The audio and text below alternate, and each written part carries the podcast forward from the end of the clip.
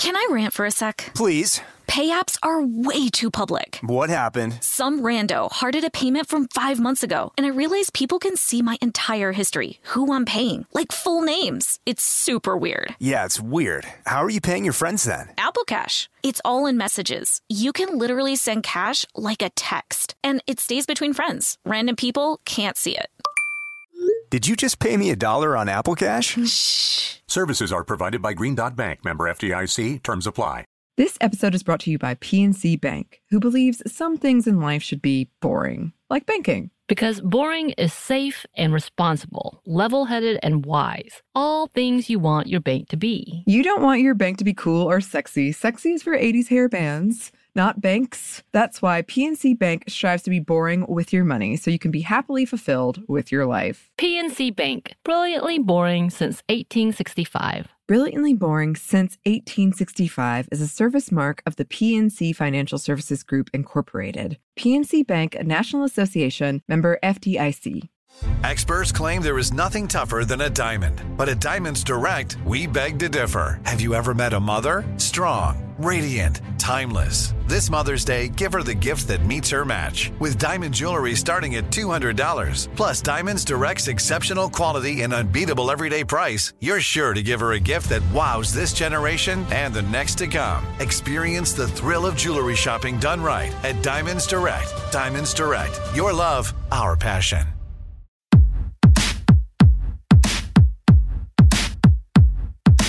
Hey, this is Annie, And Samantha. and welcome to Stuff I'm Never Told You, a production of iHeartRadio.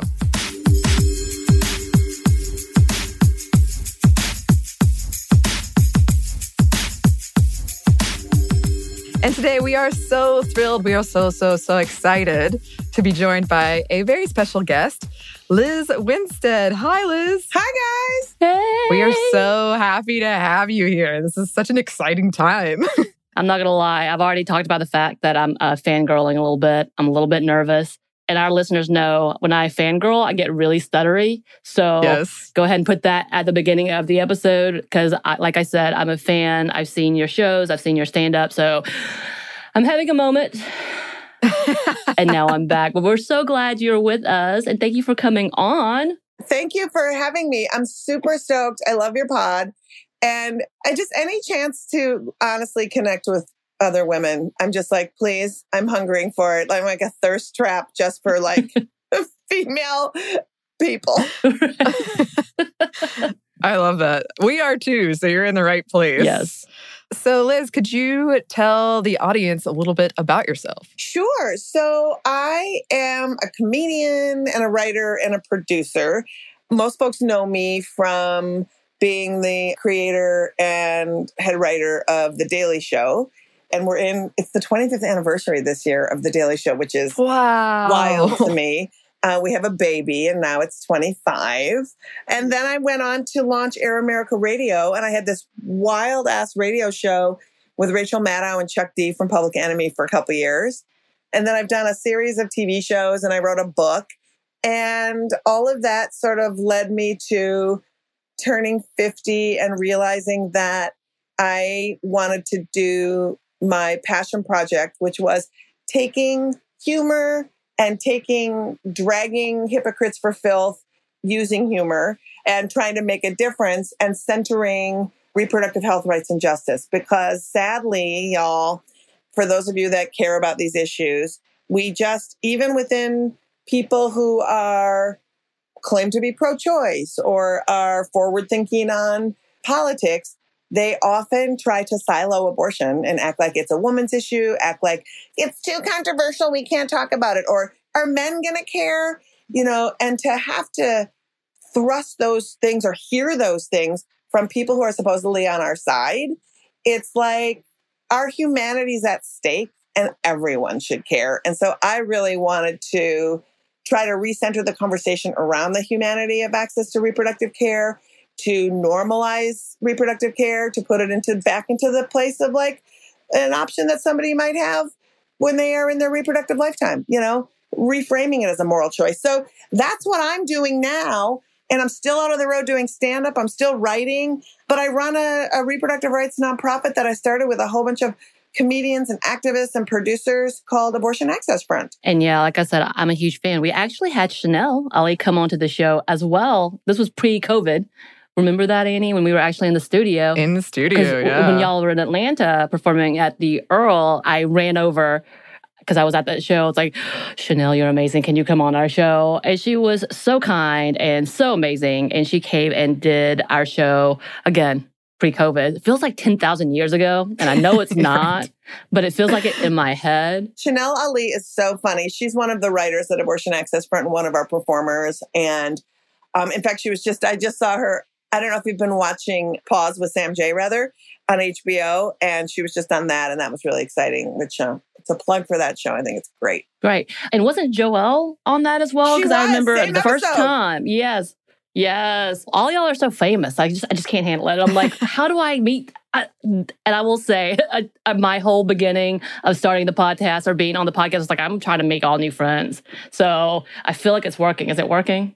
I think it is. I feel like you're Uh, doing great. You know, just don't do it in the way. I don't know if you guys read, there was a New York Times article recently that talked about how to purge the people out of your life during COVID.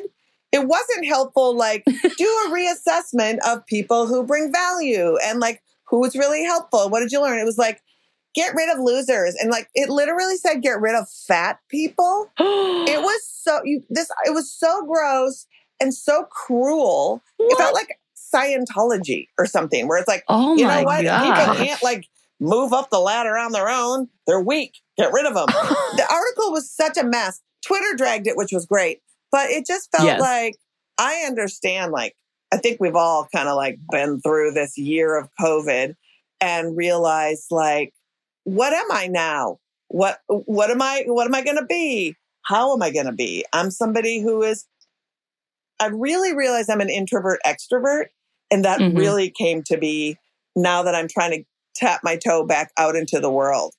You know, it's like I walk my dog outside, and people are like, "Oh, that's a cute dog." I'm like, I didn't sign up for this. I didn't sign up to have a conversation with you. I feel the same way. When I come outside and I see people, and now, well, I don't know if you know about Atlanta and Georgia, and obviously we have a very controversial government in place. I, I have no idea how else to say this. and then the fact that the mask mandates have not been really a big thing here in Georgia. So for the most part, Annie and I have just been secluded. Like we have stayed in, except for maybe going out once every seven to 10 days to get the groceries and leave again.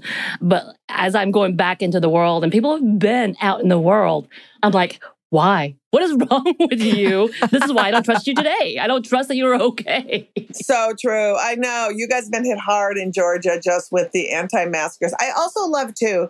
It's the same anti-maskers that are screaming "My body, my choice," and then they're Right. outside of a clinic where people can access abortion, screaming, "You can't have a choice." I'm like, do you Yeah. understand that you can't catch pregnancy from six feet away? like Right. Right. your your lack of of biology information makes me just I can't. I saw a woman, this was unbelievable, holding a sign. She was very, very Karen very adamant. She was holding a sign that said, I will not mask my unborn child. And I was like, um, lady, you're wearing pants. So I feel As like you as already are. they're in a womb. Yeah. Yeah. They're literally encased by your body. That's so right. they're like a pod. yeah. Just so you know. That's right. Wow. I have a feeling that might be from Georgia because uh, the anti abortion protesters are out in mass. We just uh, had one in Atlanta. I saw people trying to figure out how best to combat this. It's rough. I don't know how else to say it. It yeah, is. it's right. And you know, during the pandemic, especially, like removing access to any kind of care is terrible. You know, we just saw so much scariness. And to think about somebody who's having to make the decision, you know, to terminate a pregnancy during the pandemic and have to take all those precautions and then have to go to a clinic where there's unmasked people just screaming judgment at you on top Right. of everything else. It was it was really heartbreaking to hear from clinics that like we were helping throughout the pandemic. We started a big mutual aid program because clinics were not allowed to apply for PPE. You know, they couldn't get any grants, Right. they couldn't get any stuff because right wing governments a lot of times wouldn't allow them to get any of the stuff they needed. So we were getting them masks and getting them stuff and and just trying to help any way we could because, you know, it was a mess. It's just, Right. it's a mess. Any way they can like hold us down, they'll certainly try. And taking advantage of a pandemic to do so just seemed like Right. next level cruelty. so so gross. But I kind of wanted to go back because you do talk about the fact that you decided as you were a comedian, a writer, that this is how you were going to go down in fighting for justice. Let's start at the beginning. How did you even decide to be a part of this comedic world, especially going big into co-writing, co-creating one of now one of the bigger shows, especially when it comes to uh, comedic conversations in such ugly political climate. I don't even. it's got a little better, but not too much better. Let's just be real honest. But how did you even get started? You know, I I got started on a dare when I was literally in college. Also, I'm the youngest of five kids from a really loud Catholic family. And so, A, if I had any thoughts or positions that diverted from what I was told, those weren't silenced. Also, ain't nobody got time for the youngest of five kids to say anything. And so somebody dared me to do stand up in college. And I was like, I am kind of the class cynic. And also, I think that if I step on stage, that will give me five minutes of uninterrupted time where I can Yeah, have something yeah. to say. And it. so I did. But the hilarious part is like, I initially, when I was a kid, I've always just wanted to be able to say some things and not necessarily even like profound things, just complete a sentence where I wasn't mansplained or interrupted. And so when you look towards like, where can that happen for me? When you're brought up Catholic, priest was the first thing. I was like, oh, that priest, he's up there every Sunday and everybody thinks what he has to say is really interesting. And quite frankly, I'm bored half the time, but people love him. So it doesn't seem that hard to public speak. and so I just really did it on a dare because I just really wanted to have something to say. And then, you know, so I would write jokes that I didn't start out political really. I kind of just started out talking about my life and stuff like that. But then it was interesting. I was on stage and doing some same old material, observational jokes, you know, things like, I really think, you know, male Great Danes should have to wear underwear in public. You know, just silly thing. Ever notice when bald guys play Monopoly, they always pick the hat? I mean, really, like, not that great. And also just like very observational. But then, like, but then we get a laugh. You know, I could, I could get solid laughs. And then all of a sudden, I noticed that the audience wasn't responding to the same material that had worked a bunch. So I started recording myself. And I listened back and I realized that I had done a word switch in my jokes where instead of saying, ever notice, I started saying, I think. And when I started saying, I think, the audience was rejecting what I was saying.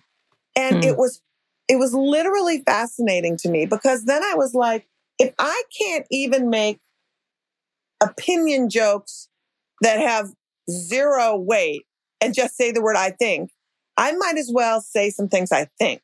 like if, it, if the result's going to be different, I might as well start talking about what I think. So I started talking about, you know, issues of like body image and how people were presented in, in media and in magazines and, and sort of across the board feminist issues. And then I really decided that it was when the first Gulf War happened. And it's a story. Do you want to hear it? Yes. Yes. Okay. Yes. So I always had politics, but I just didn't bring it to stage. So when I moved to New York, somebody set me up on a blind date. Remember those blind dates? It was a thing where your friend would go, I know a guy. And always it was like never a good guy. It was never great. so, but I'm from Minnesota. So I was like, okay, I'll say yeah, because you're trying to do a nice thing and I'll do it. So the guy calls me and I was like, I really wanted to see La Dolce Vita this great Italian film. They were showing it on a single, old single screen thing, and I'd never seen it. So I say to the guy, I really want to see La Dolce Vita. They're showing it at the film forum. And he was like, pause. And then he goes, Isn't that in black and white? And I'm like, Kill me now. I've committed to go on a date with this guy, but I'm going to go through with it because I'm from Minnesota. So I meet him outside the theater, and the dude is wearing a Yankee hat and one of those satin Yankee jackets. And I have a theory that if a guy is wearing more than one piece of sports memorabilia at the same time, he won't go down on you. Just a theory, but I think I'm right. so immediately then I'm just repulsed. And so we go into the movie, and then he's falling asleep through this like incredible movie. And I'm like, how is this happening? How is this happening? And I get more and more angry and so I'm more and more angry, and he's sleeping, and I have a bucket of popcorn and a greasy hand. And I accidentally, on purpose, wake him up with my greasy hand, and I leave a stain on his jacket. And it felt good for a second, and then I felt terrible. So I instantly go, Oh my God, I'm so sorry. Can I take you for a drink? I'll pay for your jacket. And he goes, Okay, I know a sports bar. Of course he does, down the street. The story is leading somewhere. So we go to the sports bar and he's like, orders his drink. We look up at the TV and there's no sports on TV. It is the first night of the war. And it's CNN and it's like graphics and a theme song and all these super hot reporters on top of buildings with that green light. And I thought to myself, with no intention whatsoever, just observation, are they reporting on a war or trying to sell me a war? Mm-hmm. And two minutes mm-hmm. later, my date goes, This is so awesome. And I was like, Holy moly, this is terrifying me because this is what they're trying to do. And if there was ever such thing as like an epiphany or a wake up call, for me, it mm-hmm. was that moment. And from that moment on, I just started writing jokes to, you know, to ask folks to don't believe the media. You know, look at your government. Look what they're trying to sell us. They think we're stupid. And it really took off from that point. So I guess I have to thank the uh, satin jacketed monster for uh, propelling me into the world of this. And so my act totally changed. I had to reinvent myself, my audience. Like it was like, I don't want to hear politics from you. And then I like that. And so it was like this whole different reinvention. But then eventually people knew me as the person who responded to the world and was doing political jokes and social humor. And then that sort of led to me working on the Jon Stewart talk show. And then when that show got canceled, my bosses went over to Comedy Central and they wanted to create a show that was on every day. So my brilliance said, why don't we call it The Daily Show? And mm-hmm. uh, the rest is history. I love that. That is amazing. Yeah. Yeah. I wonder what that guy's up to now. I wonder if he knows the story. My guess is that I hopefully he found some girl who really, really enjoys sports. Getting him his little six pack while he sits on Sundays watching his sports. Oh, jeez. and I often wonder, like, why my friend set me up with him. She knew. That's a good question. She knew this was going to begin your career, yes. your lifelong dedication. Yeah, yeah. I remember her saying, "Well, I think I think he's really funny," and it's like that is so subjective. You know, there's many people people think are very funny that I do not think are funny. And that is really humor, right? You know, it's interesting because right. when I hear so much about cancel culture and uh, by the way, have you ever noticed that every guy who complains about cancel culture is doing it in front of a microphone? And has right. a massive audience. right, right. Yep. I just don't believe that there's cancel culture. I believe that there is a marketplace of ideas. And if your ideas are no longer valued by the marketplace, they're going to be like, nah, I don't think so. You know, I run an abortion right. rights organization and I'm a comedian. Like I'm set up to be canceled. And I right. don't expect everyone to like me. And to, right. it's such privilege to have that, right? To have this expectation that you are to be interpreted exactly how you want to be and that you should be adored by everyone. It's like, are you mad that everyone doesn't like your jokes? Like, do you think you right. deserve that? Like, I don't know what world right. that is. Women have never experienced a world where everyone likes you or everyone, like, literally, people were mad that I actually had an opinion on stage or that I actually thought that I was entitled to be on stage and say right, things, right, right. So right. the thought of that stuff it drives me wild it just drives me wild. Right. It's like, why are you complaining? You have a big audience. Right. They're Neanderthals that you don't want to hang out with. I secretly think that's why you're mad. Because, like, some people just are like, nah, I don't think so. And then people listen to those people. Too bad. Right.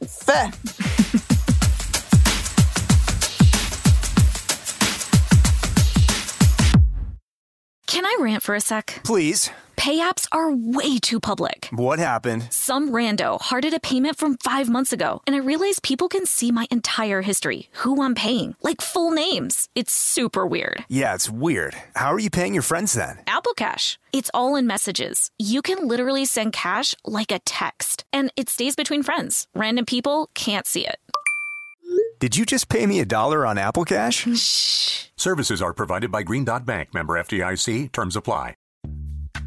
Snagajob is where America goes to hire, with the deepest talent pool in hourly hiring. With access to over 6 million active hourly workers, Snagajob is the all in one solution for hiring high quality employees who can cover all your needs. On demand, temp to hire, part time or full time. You name the position warehouse worker, retail associate, grocery store clerk, fitness trainer, baker, stylist, bellhop, podcast producer. Yeah, Snagajob's got a worker for that. With our easy to use platform, you're able to seamlessly post and fill available positions quickly with a dedicated customer support team to provide all the help you need along the way. Kind of nice knowing you have a talent pool like that in your own backyard, right? Snagajob is the partner you need to keep your business running smoothly. So visit snagajob.com or text snag to 242424 to talk to an expert. Snagajob.com, where America goes to hire. When you think about the future, what kind of technology do you envision? Whatever the future holds, artificial intelligence will undoubtedly be at the heart of it all. Join Graham Class as he hosts season two of Technically Speaking, an Intel podcast from Ruby Studio in partnership with Intel. Explore the future of technology that's rapidly evolving our world today with the help of AI. There is still so much work and research needed to fully understand the power and potential of AI, and Intel is at the forefront of implementing AI and revolutionary technology that's changing the world we live in for the better. In each episode, Graham interviews the minds transforming medicine and healthcare, retail, entertainment, personal computing, and more while pioneering new uses for AI in these spaces. Tune in every other Tuesday and explore the latest technology that's changing our world today and creating a more accessible tomorrow. Listen to Technically Speaking, an Intel podcast on the iHeartRadio app, Apple Podcast, or wherever you get your podcasts.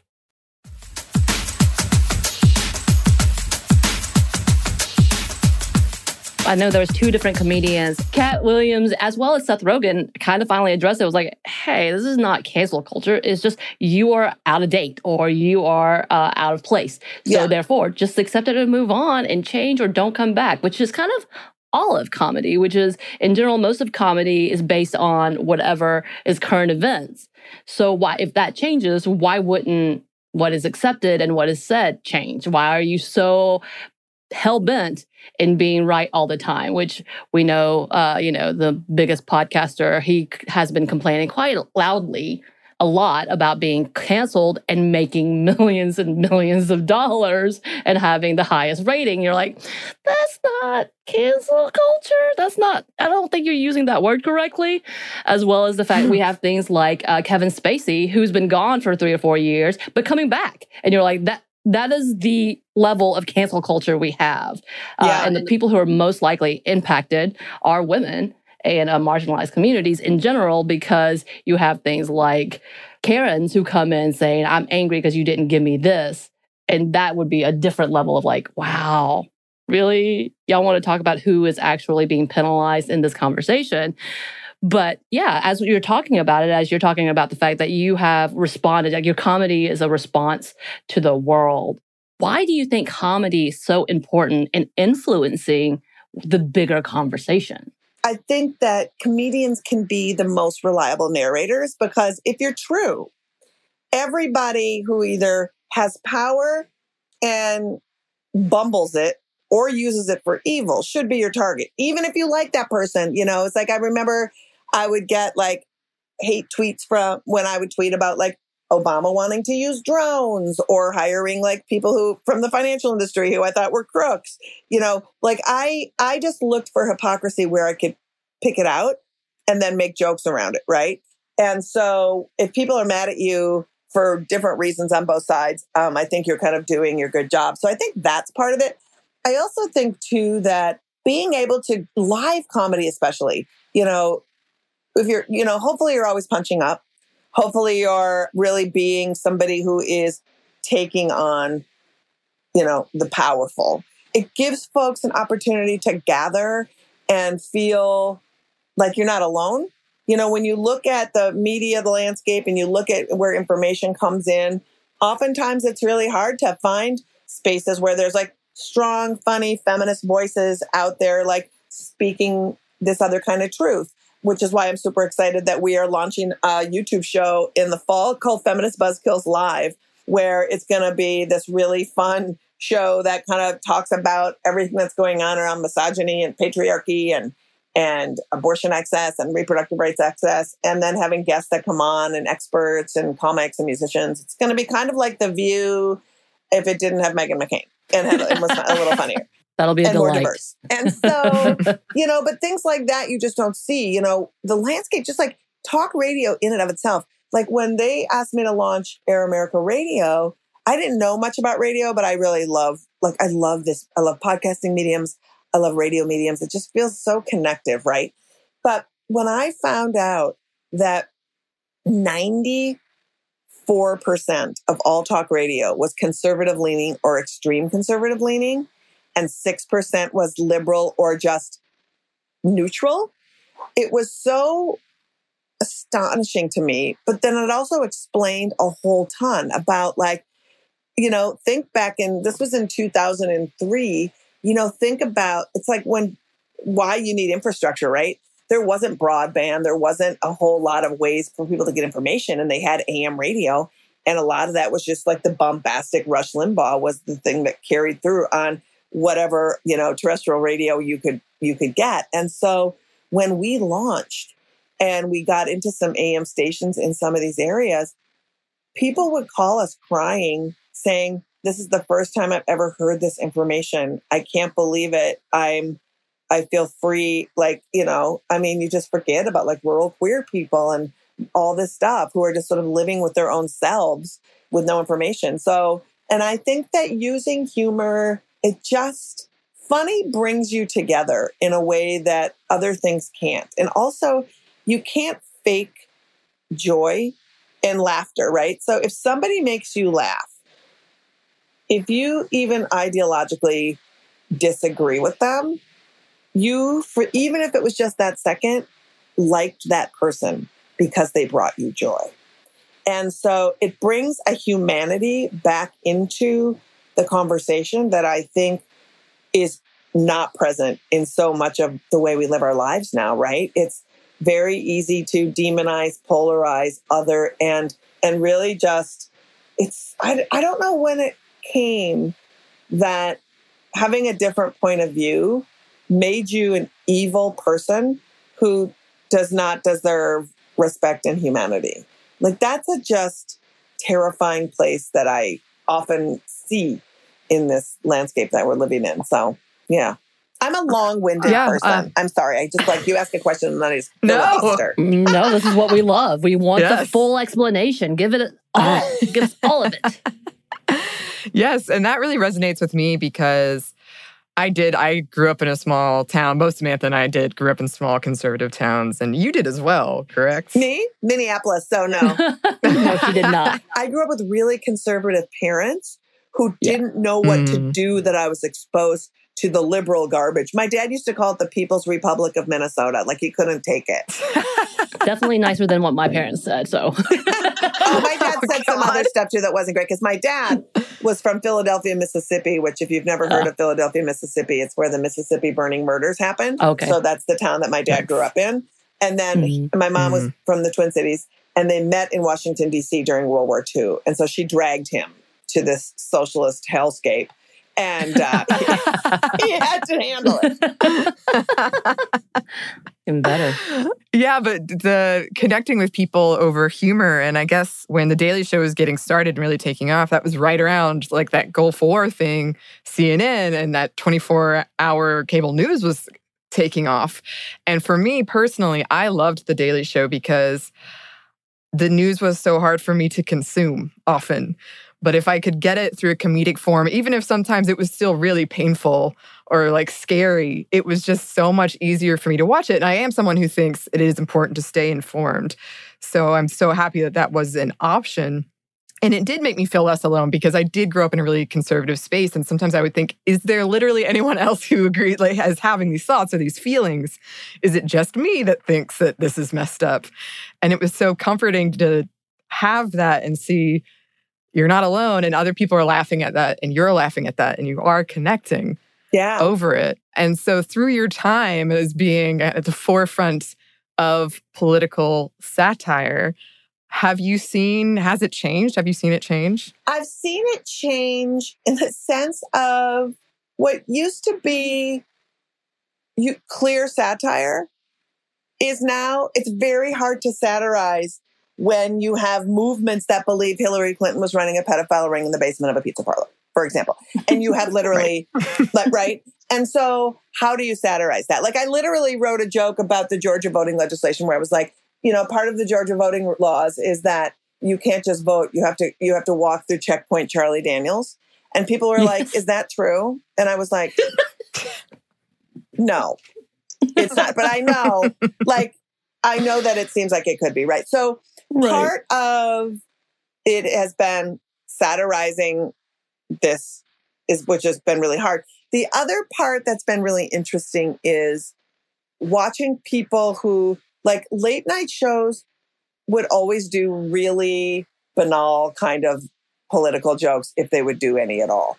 And when Trump happened, a lot of armchair folks jumped in and became Trumpian and did Trump material and called it political satire, right? I used to be able to do like material around like when Obama was creating Obamacare. Like there was a myriad of things around that. And I could tell the story of the evolution of Obamacare. And I could talk about the haters who were like useless and all the death panel stuff. And then I could talk about the rollout of Obamacare and just laugh about all of the crazy things that happened and really do like 10 minutes on explaining something that was an issue that you could hit all the parts of it and it's really hard now because you have people kind of doing surfacey material that's, you know, about is Trump wearing a diaper? I don't care. He's destroying democracy. You know what I mean? Right. And so having fancy comedians doing hacky political material has been a little bit hard when you're trying to do something. And I don't want to say smarter, but at least that makes a point and gets people to think because you're pointing out the hypocrisy and asking questions. So that's mm-hmm. been a big change around you know the landscape in general. The good news is because of women and queer folks coming forward and because of Twitter and because of social media where agency was given to folks who never had it before and having opinions, real issues are being able to talk about. I don't have to prove that sexual harassment and sexual assault is happening anymore. You know, like all like I can like now just go in without explanation because for years that was it. Oh, you're exaggerating. Oh, that's not really true. You know, and so to have a different kind of baseline at least has been also kind of helpful in the landscape of like what's been good and what's been bad about it. Um, having people believe us for the first time ever is huge. And I really feel like part of incorporating that into my comedy is just massively important to honor those who never got a shake and who got erased. You know, talk about cancel. Who got canceled?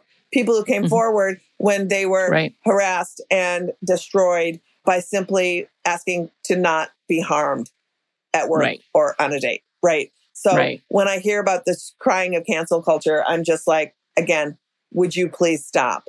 Because you have been right. a bully forever and it's been rewarded. And those right. who are victims of your bulliness are the ones who actually we don't know where they are. You know, anytime there's an actor you liked from the 70s or 80s or 90s, you're like, what happened to them? I love them. Probably they called out some garbage human and were never heard mm-hmm. from again. Right. Yep which is very upsetting because then you think of all the stuff we've lost. Yes. All of this comedy we don't have. Right. And it, it does become like I have to check in with myself a lot to not almost look at the larger picture of that because what gets me up every day is the fact that I am able to do that. And I'm 60. I turned 60 in August. And all of these avenues have allowed me to be as relevant as I choose. And yeah. I feel like that's really cool. And to be able to have Abortion Access Front and work in an environment where I could be the parents of everyone, the grandparents of some, or as I say to them, I could have terminated all of you. So, you know, I'd like to keep them on their toes. But so, you know, it's like to be able to elevate those voices and to sort of bring my age and wisdom in sort of like this auntie role it's been really cool. And it's really nice to be able to, the show that we're doing, Feminist Buzzkills Live in the fall, is going to be really fun because it's, it's, I'm 60. Um, there's an African American woman who is in her early 40s, and then a South Asian woman who's in her early 30s.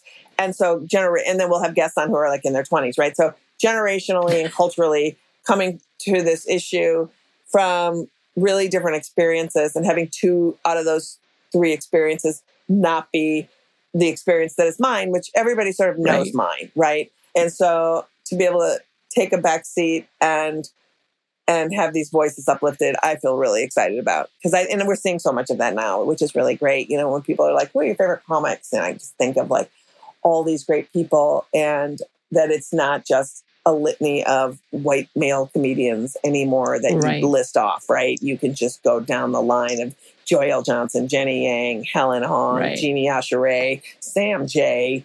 You know, like you can just go on and on and on, and you're like, oh my God, there's so many. It's so cool. I will say I connected with Helen a little too much when she was on stage. I was like, stop it, stop it. Uh, also, she's doing an hour special. Um, she's taping oh, an really? hour special soon. Yes, through the oh. Tribeca Film Festival, which I'm really, really, really excited okay. about. I'm such a big fan. She's been also out, on the road with us a whole bunch. She yes, and Jenny I love, are, That's how I got introduced to her was because I, when I came to the show and I was like, oh my god! And then I saw her new girl. I was like, Helen, I, I know who that is. yeah, I think that's an amazing conversation because, yeah, like I said, I was introduced to your show, your comedy show, specifically through what you're doing with Abortion Access Front. And it's amazing. And you have you have such a way of obviously mentoring uh, the new and up and coming because every time I've, I've only gone to the t- show twice but you've always brought on newer people younger kids I say kids, they're not kids. They're about 20 years younger than me. So I say kids. Annie and I hit that gap. She's early 30s, I'm early 40s. So we hit those gaps too. But younger generations that are doing comedy better because I'm not going to lie, for the longest time, I couldn't watch stand up. Watching comedy shows always made me cringe because I was afraid of what they were going to say next. And then coming to this, I guess, generation, this time frame when you actually get to see good comedy that's not at the expense of women or marginalized communities. You're like, what? What is this new thing?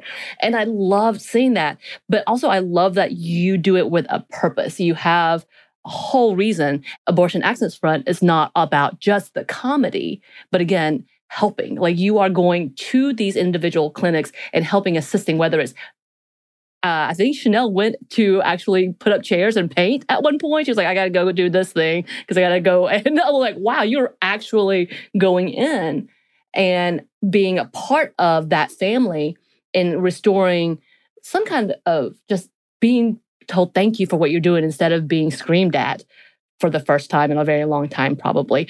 How did you even come to this point? How did this organization begin? How did you come to this point? So, what happened was I was finishing up my book and I had come back to Minnesota because uh, the book is a series of essays about my sort of life, how I found my voice, how that voice landed on stage, and then how that voice evolved from comedy, just straight up comedy, into having this purpose and then where it led, right? So I was finishing up my book and I didn't know what I was going to do next.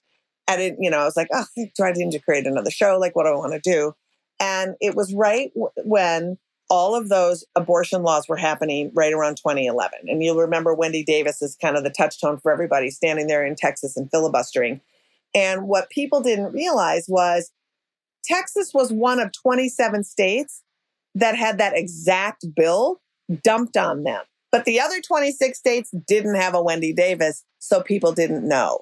And so I was like watching Texas and I was tweeting about it and then other clinics were kind of tweeting at me saying, our legislature just did this too. and not, and people were activists and people were from around the country were like, this is going on all over. So then I was like, oh my God, what am I going to do? So I was going to go back to Brooklyn. So I had my two dogs and I rented a van and I did comedy fundraisers to get back to Brooklyn for these clinics. And I went to go visit the clinics. And what happened was every clinic I would go visit, the staff was literally shocked and said, you know, in the saddest way, thank you for coming. People don't come here to visit us. And I thought, how are we to keep access to care if you feel so defeated and marginalized and othered? You're not going to keep staff. So when I got back to New York, I, I threw a giant dinner for comedians, writers, everybody I knew that worked in my field that I knew was feminist, that I knew cared about issues. And I was like, we all are here because we had access to birth control and some of us had access to abortion. We need to get out there and show people love. And the other thing that I had found out from the clinics was if you provide abortion, especially in areas that are hostile towards it, you can't get someone to mow your lawn, paint your hallways, fix your roof, do anything because people will boycott those companies. So we talked and we decided we were going to create a nonprofit that made videos like Funny or Die videos that would expose the issues. And then we were going to kind of do this USO cross with Habitats for Humanity and travel around the country, do comedy shows that were comedy variety shows. So you'll have some comedy, you'll have a conversation with the activists in the community and the clinic, and then you'll have maybe a musician also, so that our audiences could learn what's at stake, how they could help and sign up with the local folks on the ground, and then carry on the work. You know, we had people tabling so you could watch the show, hear from the people, go sign up right then at the table. And then we go to the clinics and we will find out what they need. So we will do the gardening, we will mow their lawn, we'll do that. And when we know what they need, we'll bring that up in the show. So it'll be like, we'll do a little work ahead of time, right? And so then what's cool, I'll never forget, I was in Oklahoma City and we were just talking about what they needed in Oklahoma City. And this guy raises his hand and he's like, You're telling me that activism is I sign up and say, I'll be your landscaping company. You pay me and I'm an activist. And I was like, Yes, because the act of parking your van in front of that clinic saying you support these people is an act of defiance and an act of support. And so people really when they start to hear that and when we can go to every city and and and know in advance what they're having a hard time getting services for and put it out to the audience, we're always getting people to sign up and say, I'm happy to be that person. But people don't know. And part of, I think, what's so important when you're looking at where you want to be helpful or how you want to do your activism is making sure you're not replicating work. You know, is there organizations already doing this and being better at it? And usually there are, and they're and they're usually BIPOC led organizations that like white people don't know mm-hmm. about, so they're going to start a thing. So you know, mm-hmm. elevating the organizations already doing it on the ground, but nobody was doing the work of making sure that the clinics and that the activists on the ground were getting the support that they needed because they're great. They're doing the work, but they always need, everybody always needs a little PR, right? Everybody always mm-hmm. needs a little platform to talk about how great they are. And for us to be mm-hmm. able to gather folks who like our comedy and do that and then explain to them what's at stake felt like a really good lane that I could be in that there and, and carve out when there wasn't a lane before. Right. So that part of it is so rewarding. And during COVID, it was really hard because we couldn't get out on the road and do that. So we were doing right. Zoom conversations and we were and, and and sort of doing it sort of virtually and then starting this big mutual aid program so that people could really take care of folks and then training the folks who were already on the ground how to use humor to just marginalize and shame all those protesters out there too. So that was part of our thing as well. So hoping to get back out on the road in 2022 with the organization, but I myself am going to be out doing some stand-up gigs starting in late summer and into the fall as well. So hopefully I'll get to Atlanta. I'm trying to because I want to do an Atlanta, Yes. Atlanta, Asheville, uh, Raleigh uh, run. And so um, that's kind of what I'm hoping to get for um, hopefully in late fallish or early winter of 2022. So I'll be seeing you. Yes. So excited. Yes. I love that so much because I think that is something people struggle with is not necessarily understanding the needs and where they can help and what activism can look like. So I think that is fantastic. As far as I, I feel like this conversation is upsetting because it's like everything with Roe v. Wade, it just is always a fight. It's always a battle. Never ends. Are there things that we should be looking out for that are going on right now? Yeah. I mean, one thing that I would say is part of the reason that we got here is because we we talk so much about we don't look at things to stop them early in their in their situations, right? Like the the maddening people who are like both candidates are the same or blah blah, blah elections don't matter. It's like we with Donald Trump, we build up a lower court and a Supreme Court hostile towards abortion rights, queer rights, you know, all the things that actually expand humanity's va- valuing humans. And so, you know, and I think a lot of folks don't realize that when we talk about these abortion laws, the way that they happen is that big, giant, like organizations that are in Washington, D.C., anti abortion organizations, they write legislation and then they hand it over to legislatures that are hostile to abortion. They get it through that place. And it, they specifically target states that have A, legislatures that will pass it, and B, that are located in a lower court district so that it, if it gets challenged, it can go to the lower court and get to the Supreme Court, right? So the one thing that we desperately need to do is figure out who is in our state senates and our state legislatures and work to get them out so that these laws aren't being proposed to begin with. That's one thing. Because then it's the same people proposing the um, anti-LGBTQ laws, the, the voter suppression laws, gun laws. Like it's all the same people, right? There's just a cabal. It- there's intersectional hatred going on that's really profound. So, having said that, you know, if a law gets passed in Kentucky and makes it all the way to the Supreme Court, that you don't live in Kentucky, but all of a sudden your reproductive rights could be affected forever. So, what's happening is Mississippi passed a law, a 15 week abortion ban. Roe v. Wade states that abortion is legal in all 50 states up to 24 weeks or the viability of the fetus. Everybody's entitled to that. Abortion is legal in all 50 states right now. A lot of these laws that we've seen recently have challenged access to abortion, but haven't directly challenged that tenet of Roe v. Wade. So we've seen things like you need to be have admitting privileges to a hospital if you're going to perform abortions or 24 hour waiting periods. Those are curbing access, but not overturning Roe v. Wade.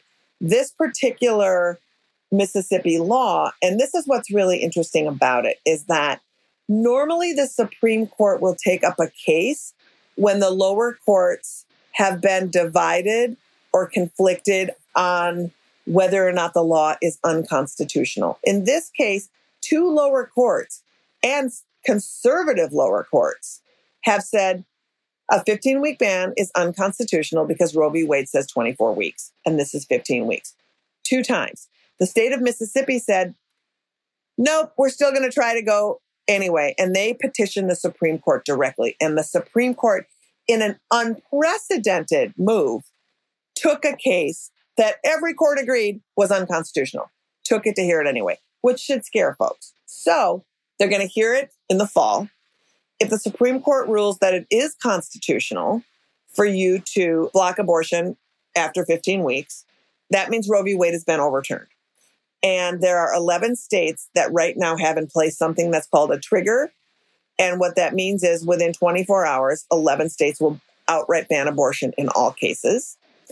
My fear is that because the Supreme Court has taken on this case, it's a signal to other states who are hostile to abortion who have not yet put in trigger bans yet to do so. And so we could wind up with a very real possibility that Roe v. Wade will end as we know it. So that's what's happening right now.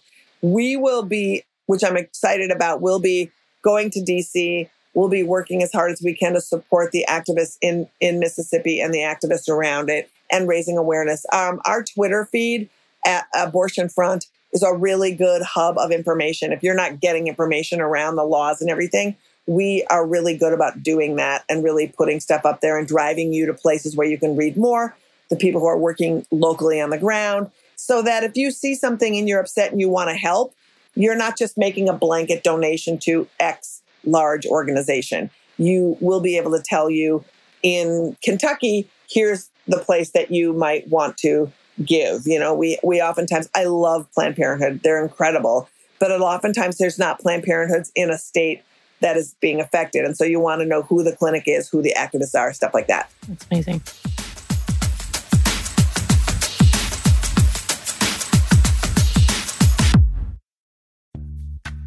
Snagajob is where America goes to hire, with the deepest talent pool in hourly hiring. With access to over 6 million active hourly workers, Snagajob is the all in one solution for hiring high quality employees who can cover all your needs.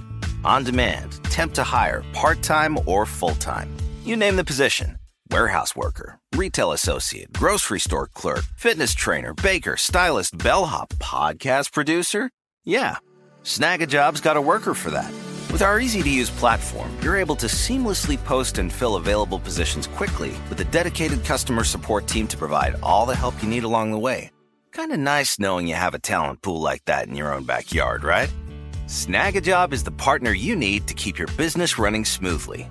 So visit snagajob.com or text snag to 242424 to talk to an expert. Snagajob.com, where America goes to hire. When you think about the future, what kind of technology do you envision? Whatever the future holds, artificial intelligence will undoubtedly be at the heart of it all. Join Graham Class as he hosts season two of Technically Speaking, an Intel podcast from Ruby Studio in partnership with Intel. Explore the future of technology that's rapidly evolving our world today with the help of AI. There is still so much work and research needed to fully understand the power and potential of AI and Intel is at the forefront of implementing AI and revolutionary technology that's changing the world we live in for the better. In each episode, Graham interviews the minds transforming medicine and healthcare, retail, entertainment, personal computing, and more while pioneering new uses for AI in these spaces. Tune in every other Tuesday and explore the latest technology that's changing our world today and creating a more accessible tomorrow. Listen to Technically Speaking, an Intel podcast on the iHeartRadio app, Apple Podcast, or wherever you get your podcasts. Xfinity has free premium networks for everyone this month, no matter what kind of entertainment you love. Addicted to true crime? Catch killer cases and more spine-tingling shows on A&E Crime Central. Crave adventure? Explore Asian action movies on Hi-YAH. Searching for something extreme? Check out skating, snowboarding, and more on Fuel TV Plus, the global home of action sports. And find crowd-pleasing bops on iHeartRadio's Hit Nation playlist. There's new free shows and movies to love every week. Say free this week in your Xfinity voice remote.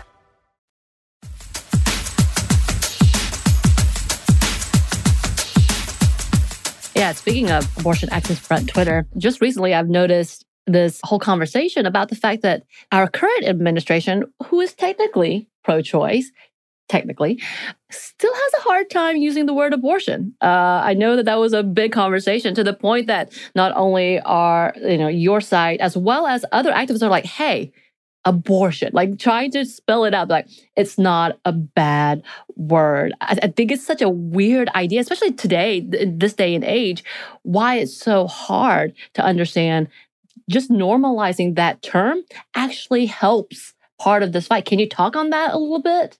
Yeah, and I would say it's the single most important thing that we can do to get us on a path of reproductive equality because we for so long have been overrun with the anti abortion playbook, even to the point where we've allowed themselves to refer to themselves as pro life when they're the ones who are not considering the life of someone who's pregnant, blowing up abortion clinics, threatening doctors. There's nothing pro life about denying somebody else life saving health care. So, you know, we've even ceded that, right? We've ceded this moral ground where we feel like we need to have caveats when we defend it. We have to say, well, nobody's pro abortion. I actually am.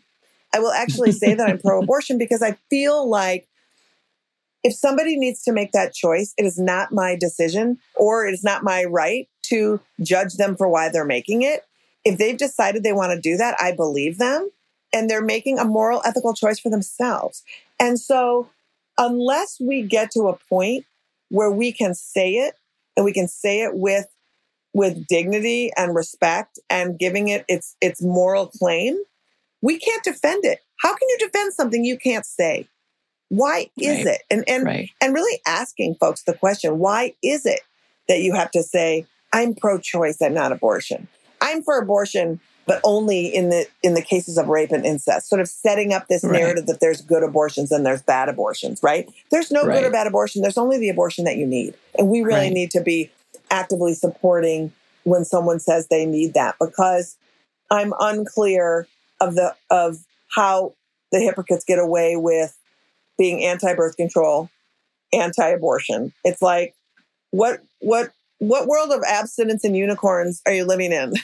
that, right. You know, right. sex has happened forever, in, since forever, and abortions have happened forever right. since forever. You know, since the history of we've realized how fun sex is, and that it's free. Like those are giant things in the world. That means it's going to keep happening. It's the most fun you can have, and it also costs nothing.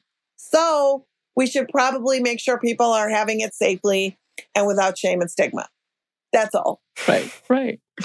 yes. We could talk forever because I'm just like feeling rage at all of these like interconnected issues build up in me where it's like, well, you men want to have sex with women and they think it's a right, but they can't have birth control and they can't have abortions. And it's just like all of this punishment and stigma and weirdness around women controlling their bodies and female sexual pleasure. Yes. And also, like, I love how conservatives are all, you know, I want my individual rights. Don't tread on me, but but also you can tread on her though. Oh, oh, if you have a uterus, not time. you. I know, and also just the patriarchal setup of the value of women in society, and that mm-hmm. is creating these hypersexualized beings and and giving them worth, and then yeah. and then when they act on that, Right. When we act on it.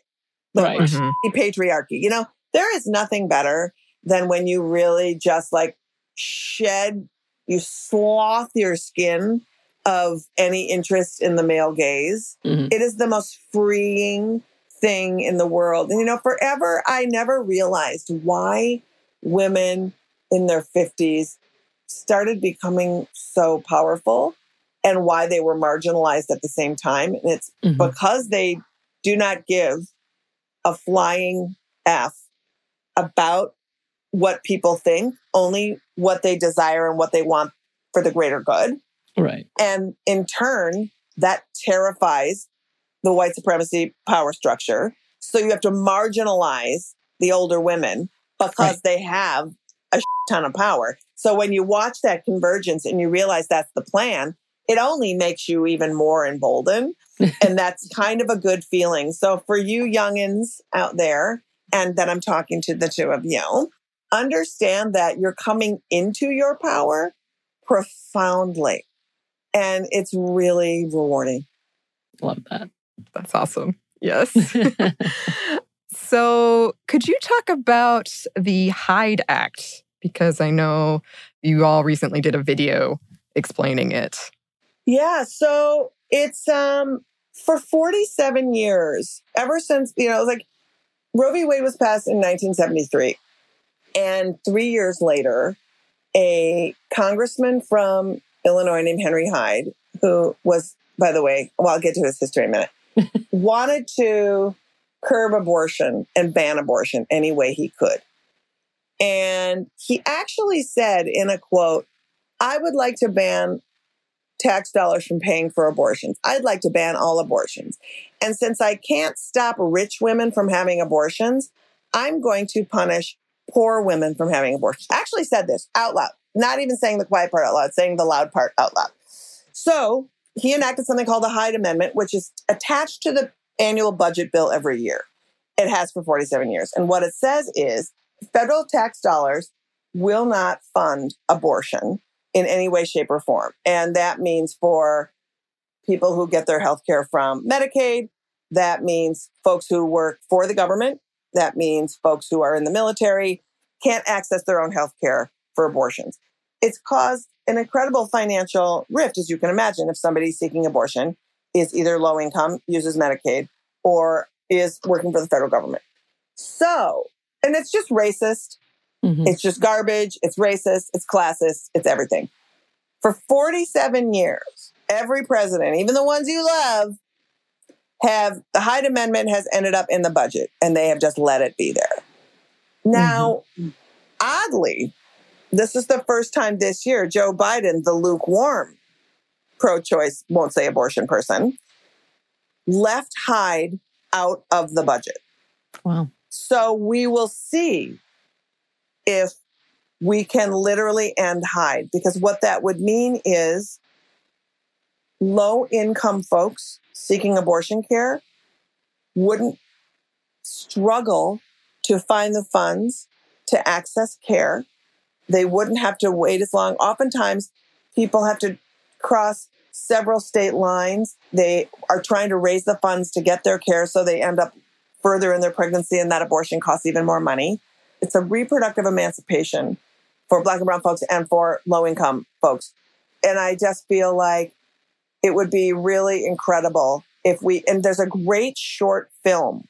Mm-hmm. It just came out and it's called Abortion Helpline. This is Lisa. It's a short film that came out in 2021 early that follows an abortion fund, which there's a volunteer led fund. They're all over the country that folks can call and access to see if they can get funds to help them.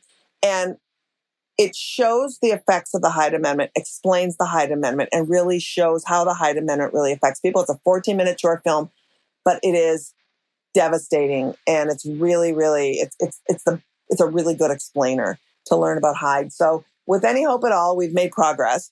And through our razor thin Congress, I don't know if we can get it in the Senate. Right. But it would be really nice to have a budget that did not have reproductive oppression in it. Right. Um, and you and know if you want to I learn more, go to All Above All.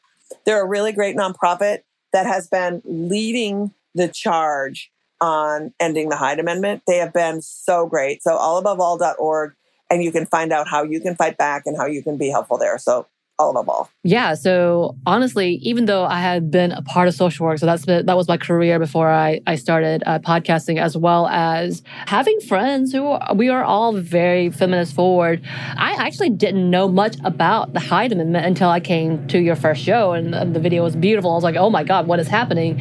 And this is what we're talking about. I never really knew what it was or how it really affected our community, and especially yes, the marginalized communities, how it's really going after poor people, on top of the fact that they're not assisting when they do have kids. And oftentimes I would end up working with those kids and not having any funds to help them access medical help or uh, mental health help or any of that stuff.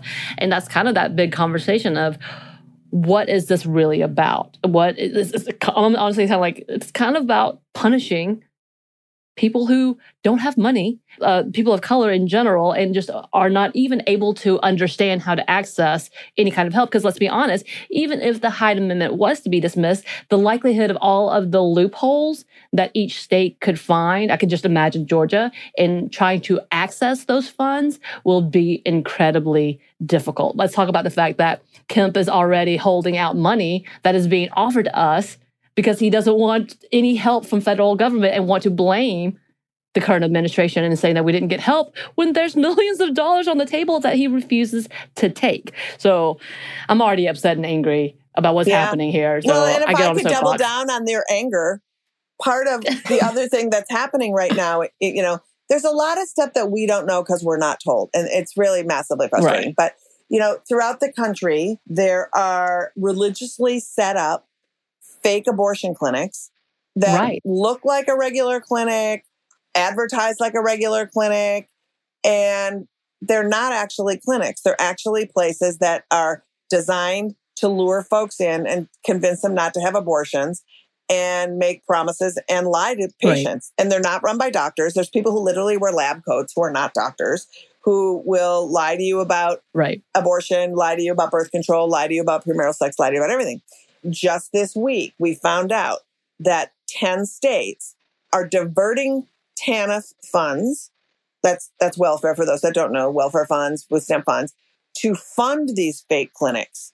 So taking away the help for low income families and putting that funds to fake clinics that are trying to convince people not to have abortions and have kids while bullshitly telling them that there's all these government programs that will help them if they decide to have their kid. But those government programs, as they speak, Ugh. are being cut to fund their lies. So Oh, walk with me to this crazy circle. and it's just another level of this of this game of oppression where if you keep poor people poor and vulnerable, they'll never have agency. They'll never understand they have agency. And again, what survives? The patriarchy and white supremacy. Right, right, absolutely. And it again shows why it is a pro birth movement. End of story. Ugh. Uh, we actually did have someone who researched the uh, Pregnancy Crisis Center come in and talk to us about what was happening around the country and the level of about the fact that they're looking like nurses or professionals, but in actuality, they probably just came in from the church and was told to be a good citizen by making these people have babies and not giving them an absolute choice, any kind of choice. But yeah, actually, as a worker for the government in the state of Georgia, I did not know what these pregnancy crisis centers were. And I really thought they were helping give young girls a choice. And realizing later, oh my God, I sent them to a really fake and I feel horrible, like hypocritical state of like, oh, I didn't know that the pregnancy crisis center was this. Now, don't get me wrong, for the people who are like, oh, I need car seats, I was like, yeah, go go there. But half the times they couldn't even access that. They just got pamphlets about how you apply for things, which still is like, what is the point Yes. of anything that you're doing? Yeah. And also like folks need to understand just for for, for like sort of perspective on it. There are actually around 780 legitimate clinics that provide comprehensive care including abortion. There is close to 4,000 of these fake Wow. clinics. So you're and and owning the narrative on Google and that you know when you Google looking for an abortion, oftentimes they have rigged the SEO, which is, you know, the algorithm to have them pop up first. And so when you are looking for your abortion and you see an ad that pops up that says pregnant, need help, free, Yeah. free tests, choices, options, you're going to go Mhm. there. And they don't advertise. And this is the part where where we have done our advocacy. We have created an entire website called exposefakeclinics.com where you can go learn about the insidious nature of them and how you can fight back, like giving them bad reviews, you know, things like that, where you can really be helpful in doing that. But it's um it's really scary to think that folks go there. And the thing that oh, what I was gonna say was they hide the fact that that's who they are. And our whole issue is if you are an anti-abortion pregnancy center that is trying to get people to keep their pregnancies, then say that's who you are. Say that's who you are. Yeah. But you don't. You hide it from people. And what the interesting thing is, a case went all the way to the Supreme Court challenging the efficacy of these fake clinics. And here's the part that I'd like everybody to just buckle up because I'm about to tell you something that's going to make you real mad. the Supreme Court ruled that if you're a fake clinic and you're not providing actual care, you, under the First Amendment, get to pretend you're a doctor as long as you're not administering medicine. what? Yes. Yes. Rule that it's constitutional to set up a kind of look-alike place and put on a lab coat and say sort of some vaguely medically sounding things. You're allowed to lie to people under the First Amendment as long as you're not providing the care. Oh, wasn't that kid? uh, I forgot his name. Who posed for a doctor forever? Shouldn't he been cleared? Because he didn't technically. Doogie Howser? Doogie Howser?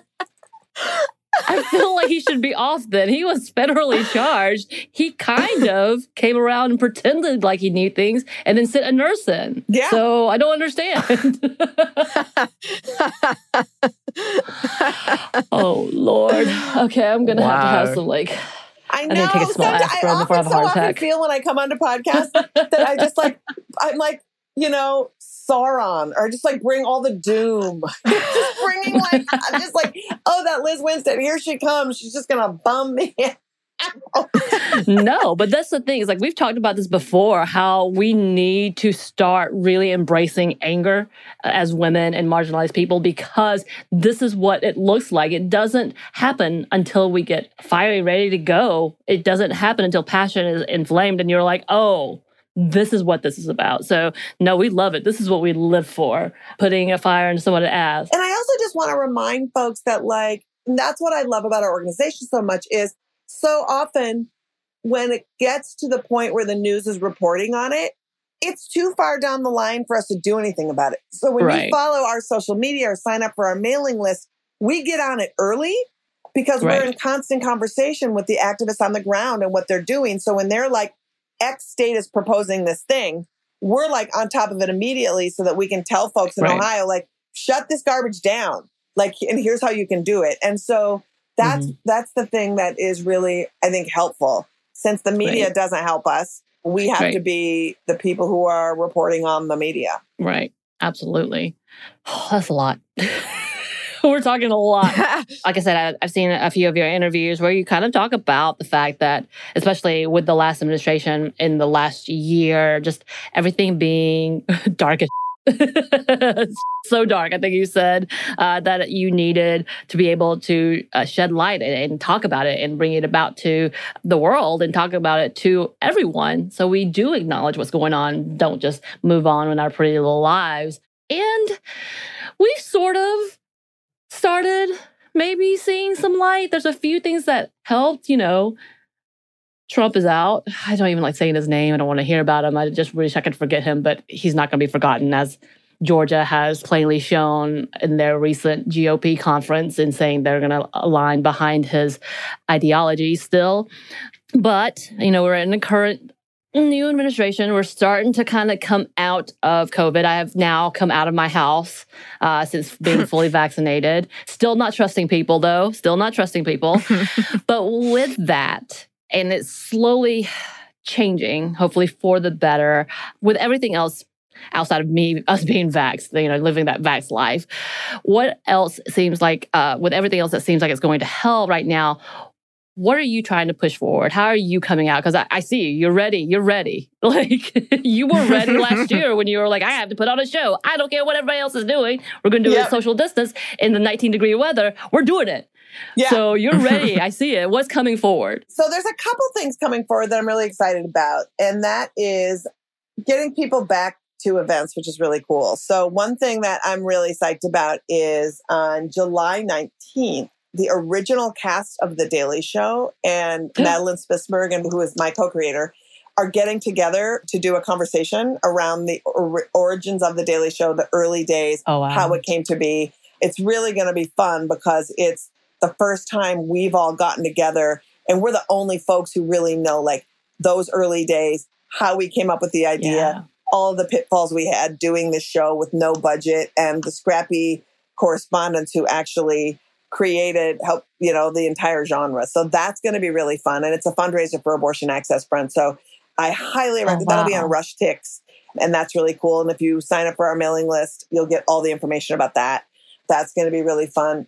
We are going out on the road to um, confront some bad guys and that's like a secret Yes. that we can't tell you right now but we can tell you soon but the bad guys are having their annual convention of anti-abortion bad guys. And we have Mhm. some really cool counter protesting activism plans around that. That's happening in june. One of the things we wanted to do is not lump all anti-abortion activists into the same brush because they come from different factions.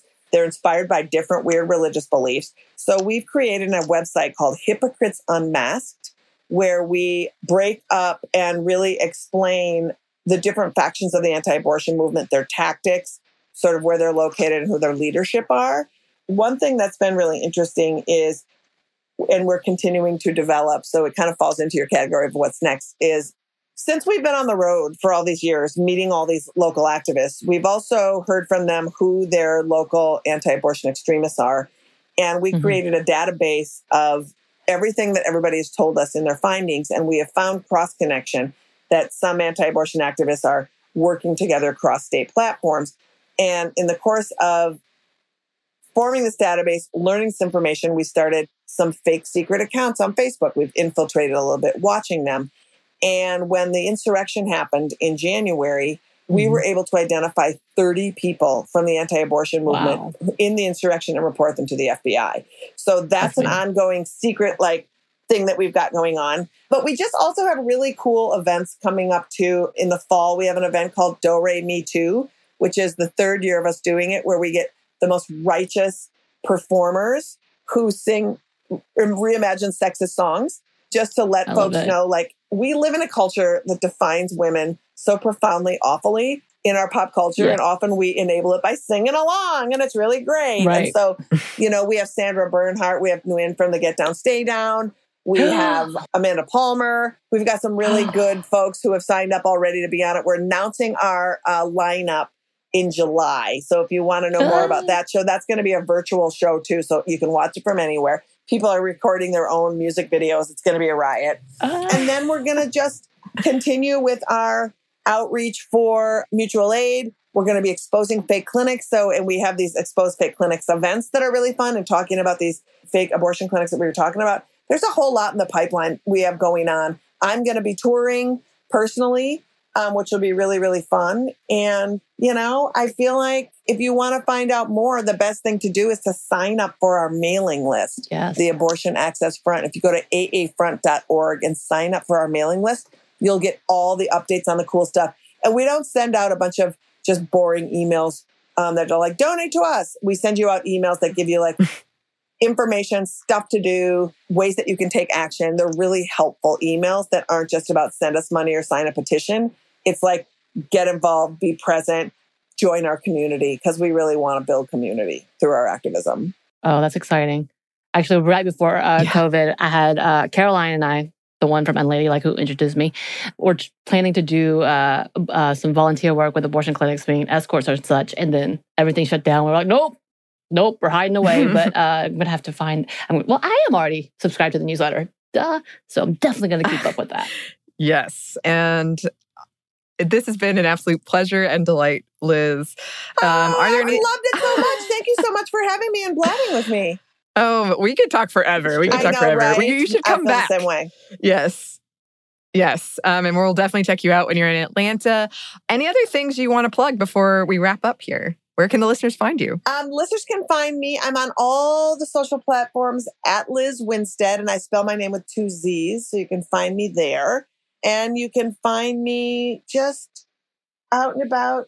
You know, I'm sometimes on my MSNBC. I show my mug around town, but mostly, you know, just find me on all the socials, and then you'll find me on the other places as well. But I would also say subscribe to our YouTube channel now so that you can get informed when our show launches because you're not going to want to miss this show. It's going to be just a weekly show full of just bad comedy and information and like just like feminist talk and righteousness that you don't want to miss. So sign up, subscribe on YouTube.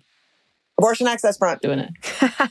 yes. Yes, definitely do that, listeners. Thanks again for being with us, Lizz. Oh, thank you. Such a pleasure. Ah, it's been amazing. Yes.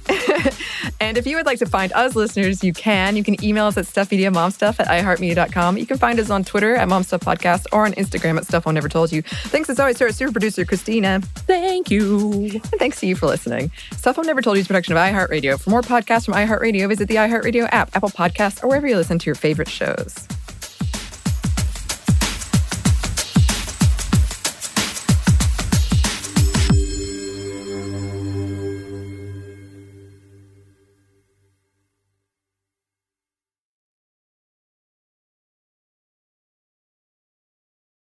This episode is brought to you by PNC Bank, who believes some things in life should be boring, like banking. Because boring is safe and responsible, level headed and wise. All things you want your bank to be. You don't want your bank to be cool or sexy. Sexy is for 80s hair bands not banks. That's why PNC Bank strives to be boring with your money so you can be happily fulfilled with your life. PNC Bank, brilliantly boring since 1865. Brilliantly Boring Since 1865 is a service mark of the PNC Financial Services Group, Incorporated. PNC Bank, a National Association member FDIC. Xfinity has free premium networks for everyone this month, no matter what kind of entertainment you love. Addicted to true crime? Catch killer cases and more spine-tingling shows on A&E Crime Central. Crave adventure? Explore Asian action movies on Hi-YAH. Searching for something extreme? Check out skating, snowboarding, and more on Fuel TV Plus, the global home of action sports. And find crowd-pleasing bops on iHeartRadio's Hit Nation playlist. There's new free shows and movies to love every week. Say free this week in your Xfinity voice remote.